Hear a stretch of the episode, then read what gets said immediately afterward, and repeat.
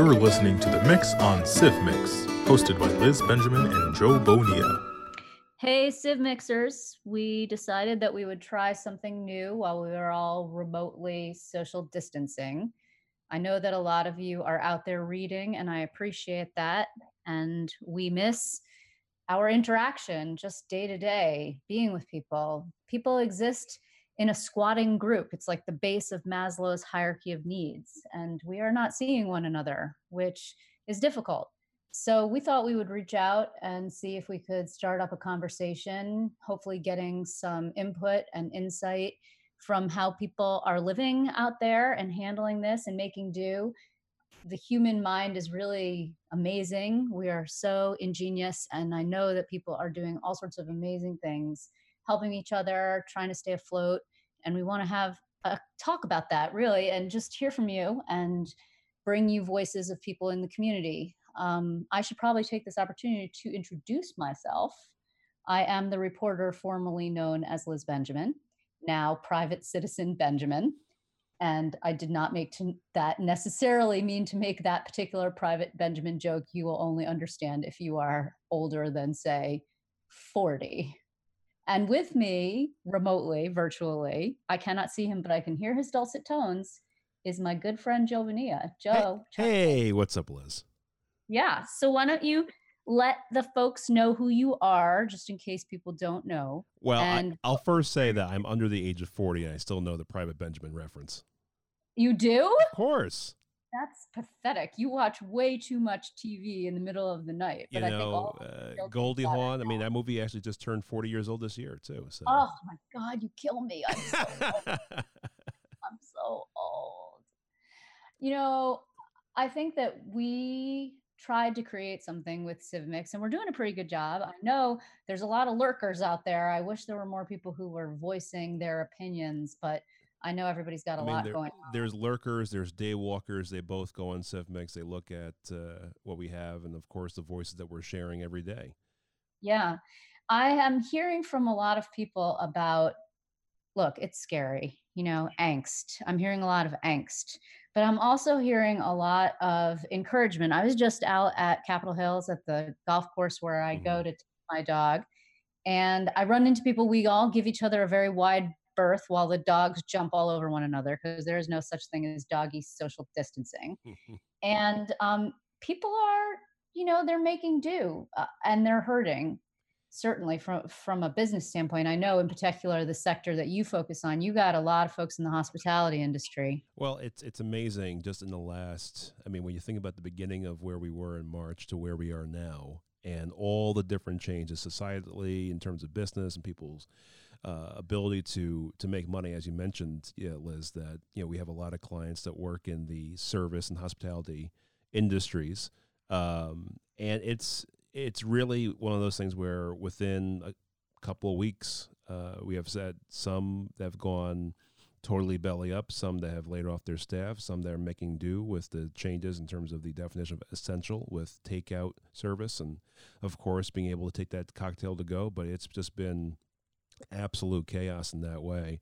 But uh, it does give you some affirmation in, in humanity, given you have a lot of efforts to at least help these different workers, um, but also just you know recognizing that maybe we as a society were a little sick, and you know now it's time to actually take care of things at home.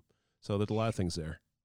Yeah, I mean, I think it was probably disappointing, although certainly not unexpected for people in the industry, for everyone really, to hear the governor say in his daily press briefing from the state capitol that we would be doing another pause, as he's calling it, which is this work from home, everyone but essential businesses closed uh, for another two weeks. And uh, he's going to reassess by weekly, really. He's going to determine if, in fact, we have to continue this. And he also says there will be a rolling apex across the state, which means that New York City is probably going to hit first since it's the epicenter. We haven't seen the most serious crest of the virus there yet, though it's really frightening. Uh, he did give us some encouragement in terms of it was at one point that hospitalizations for COVID 19 were doubling every two days. Now we're doubling every six days. So that is a slowdown of the hospitalization rate, which is encouraging. And the guy who was patient zero, quote unquote, in New Rochelle, the attorney, you remember him, yep. right? Who he's out of the hospital apparently and he has recovered. So there's some bright spots but i know that it was definitely difficult news for people to hear that this pause would go on for another two weeks and could certainly you know that's going to take us through easter and passover. No, it's going to be hard yeah, and I think the other thing that the governor uh, mentioned, which I'm kind of glad he did, was you know we do feel as New Yorkers that we are being attacked by the rest of the country. You saw Florida has imposed this 14 day quarantine if you've flown in from New York, New Jersey, or Connecticut, but you know you just saw the uh, the modification of the executive order that uh, Governor Gina Raimondo from Rhode Island put in place, saying that she was going to basically pull over anybody uh, that has New York plates entering her state. Um, so I, feel as a New Yorker, it's a little bit of a weird time where you know we've been this uh, welcoming melting pot for the world, and now nobody wants to even do anything with us anymore. Well, you know, and it also brings to mind a couple of things that I think are are important. First of all, the Cuomo love is real. it, it is. is national, and there is a movement afoot for Andrew Cuomo to run for president, which, as we know, has been something that has been in the back of his mind, reportedly.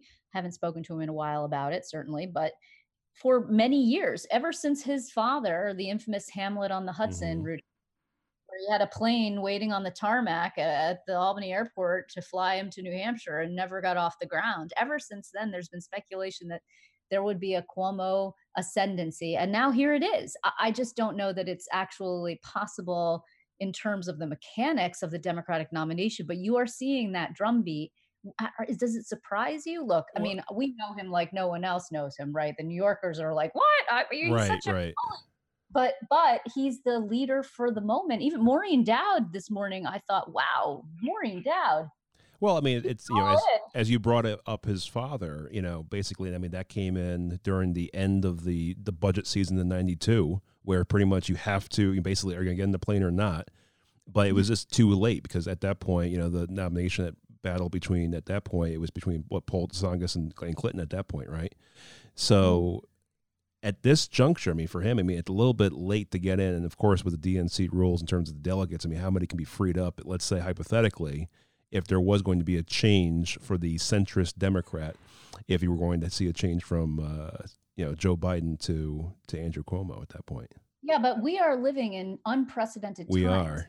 You could argue, you could make all sorts of arguments, and not to put too fine a point on it, but Joe Biden is nowhere right now. You are not seeing the man anywhere, and when you are seeing him, it's not so great. No, He's you, a right. Andrew Cuomo every day, day in, day out, this presence. He's telling stories about having Sunday dinner with his mom, right. and you know, he's everywhere.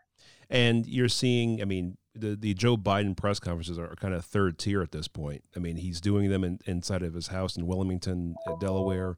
But beyond that, I mean, you're not really seeing any sort of coverage uh, whatsoever. There's been no real, nobody's been talking about it except for, you know, where is Joe on on the campaign trail? But of course, as we all are doing, we're hunkering down right now. But you know, for somebody who's trying to you know, still win the nomination against someone like Bernie Sanders right now, and not mm-hmm. really having any sort of real platform to to counteract, you know, the president right now.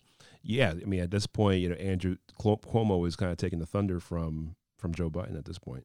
Well, and you could see, look, these are two guys who are really, you know, I wouldn't say tight. I don't know how how close they are, but they're certainly they've been allied in the past. I mean, when the governor made his huge climate change announcement, you know, back in the day when we were having conversations about that, which by the way is the silver lining in all of this because in China the air quality is fantastic, right? It's amazing when you stop all commerce. Similar to northern Italy as well. What you managed to accomplish, but Joe Biden very well could say, you know what, maybe I'm not the man of the moment. I can't imagine that he would, and then cede it all to Andrew Cuomo. But anything's possible. Who would who would have said, you know, six months ago that we would all be locked in our living rooms and you and I would be talking remotely, right. and I would be looking into my computer and envisioning Joe Mania. no one, no one would ever have said that to me. Right. No one. I could not have imagined it. No, it's it's a wild time for sure, and of course, to that point, I mean, we've now are seeing the presidential primary here in New York moving to now June 28th in line with state legislative races and local races as well. So I mean, we're seeing June the 20 impact on that side. 23rd, June 20, June 23rd, right? That Tuesday, yep. So my bad. Yes, that's correct. June 23rd. Well, and I mean, we could have a conversation about that as well because the question is can we go to an all paper ballot, an all absentee ballot system? The elections officials say no, not enough time for us to get that sort of thing off the ground. Would require a legislative action, at least as far as the experts, my father, I have spoken to at length on this particular topic but he's he's a very he's certainly a scholar of this particular issue and the state constitution it would arguably you could manipulate the language to indicate that the, the, there is a, a real need for people to be able to vote from paper i mean but now we have to have a conversation i don't think there's there's any real appetite for phone voting or online voting there's a concern about hacking of course but whether or not we're fully open by June and we're able to send people to public places. I mean, polling places are where? In schools, Right. in nursing homes. We're certainly not going to let nursing homes, which are basically the governor today was talking about how they're basically a dry, uh, dry. What did he? What was his analogy? Did you watch him today? I did. I, I listened to it. he talked about dry grass, right? Like that basically. Oh yeah, the basically basically putting a a- wildfire. That's right. Okay, so you're going to expose all of those people to voters tramping in and out of their lobbies? Like, probably not. Well, I think you bring up a good point here. I mean, like talking about election law. I mean, I think in this moment you're seeing this fast track for a lot of this, you know, realistic legislation taking place in terms of just progression in terms of our laws. As we all know, laws kind of move like, like molasses right now in terms of getting getting anything done. We're finding it in Well- particularly with the, you know, in terms of ABC laws that a lot of these prohibitionary restrictions are being lifted. Like, Mhm. and now we're seeing that that that can be done like every other state. So similar for election law there could be a breakthrough here so therefore folks instead of just like oh well we're going to move over to electronic tablets to do your your voting now maybe we can actually figure out something that that's more 21st century in this in this environment right now You know, I want to, I, I, I've had, you have a lot of time to think, right? A lot of time on your own, a lot of time to think, a lot of time to ruminate in the middle of the night when you wake up terrified. I don't know if that's happening to you. not yet Definitely. It's definitely happening to me, but I'm I'm wired in that way anyway. But you think about what society is going to look like after all of this, and in some ways, there's a lot of question marks. Not putting aside what does it mean for public health, what does it mean for the next virus? Are we going to be ready for the next pandemic? Learning lessons from what we are experiencing now. All of that certainly true. But if we succeed, for example, with massive, large scale online learning, well, then you got to turn around and say to yourself, well, why do we need all this brick and mortar then? Maybe online education is the way to go. Right. Maybe online voting is the way to go. Maybe remote distance exercising is the way to go. I mean, certainly people are craving human experience and interaction, but maybe we're all going to get used to it and it'll, be like, we'll be like, we'll, we'll evolutionally uh, evolve. That's not even a word, I don't think, but we'll evolve to be what? Like some kind of weird cyborg culture? well it's similar to like the movie WALL-E where everybody has a screen in front of them you know but i i think people are still going to yearn that human interaction i mean we can go on zoom we can do the other things facetime whatever but you still need that human interaction that's why like for example you know with this i've been seeing other reports about how the real estate market will collapse especially for you know commercial real estate which is already tough Mhm. enough but Mm.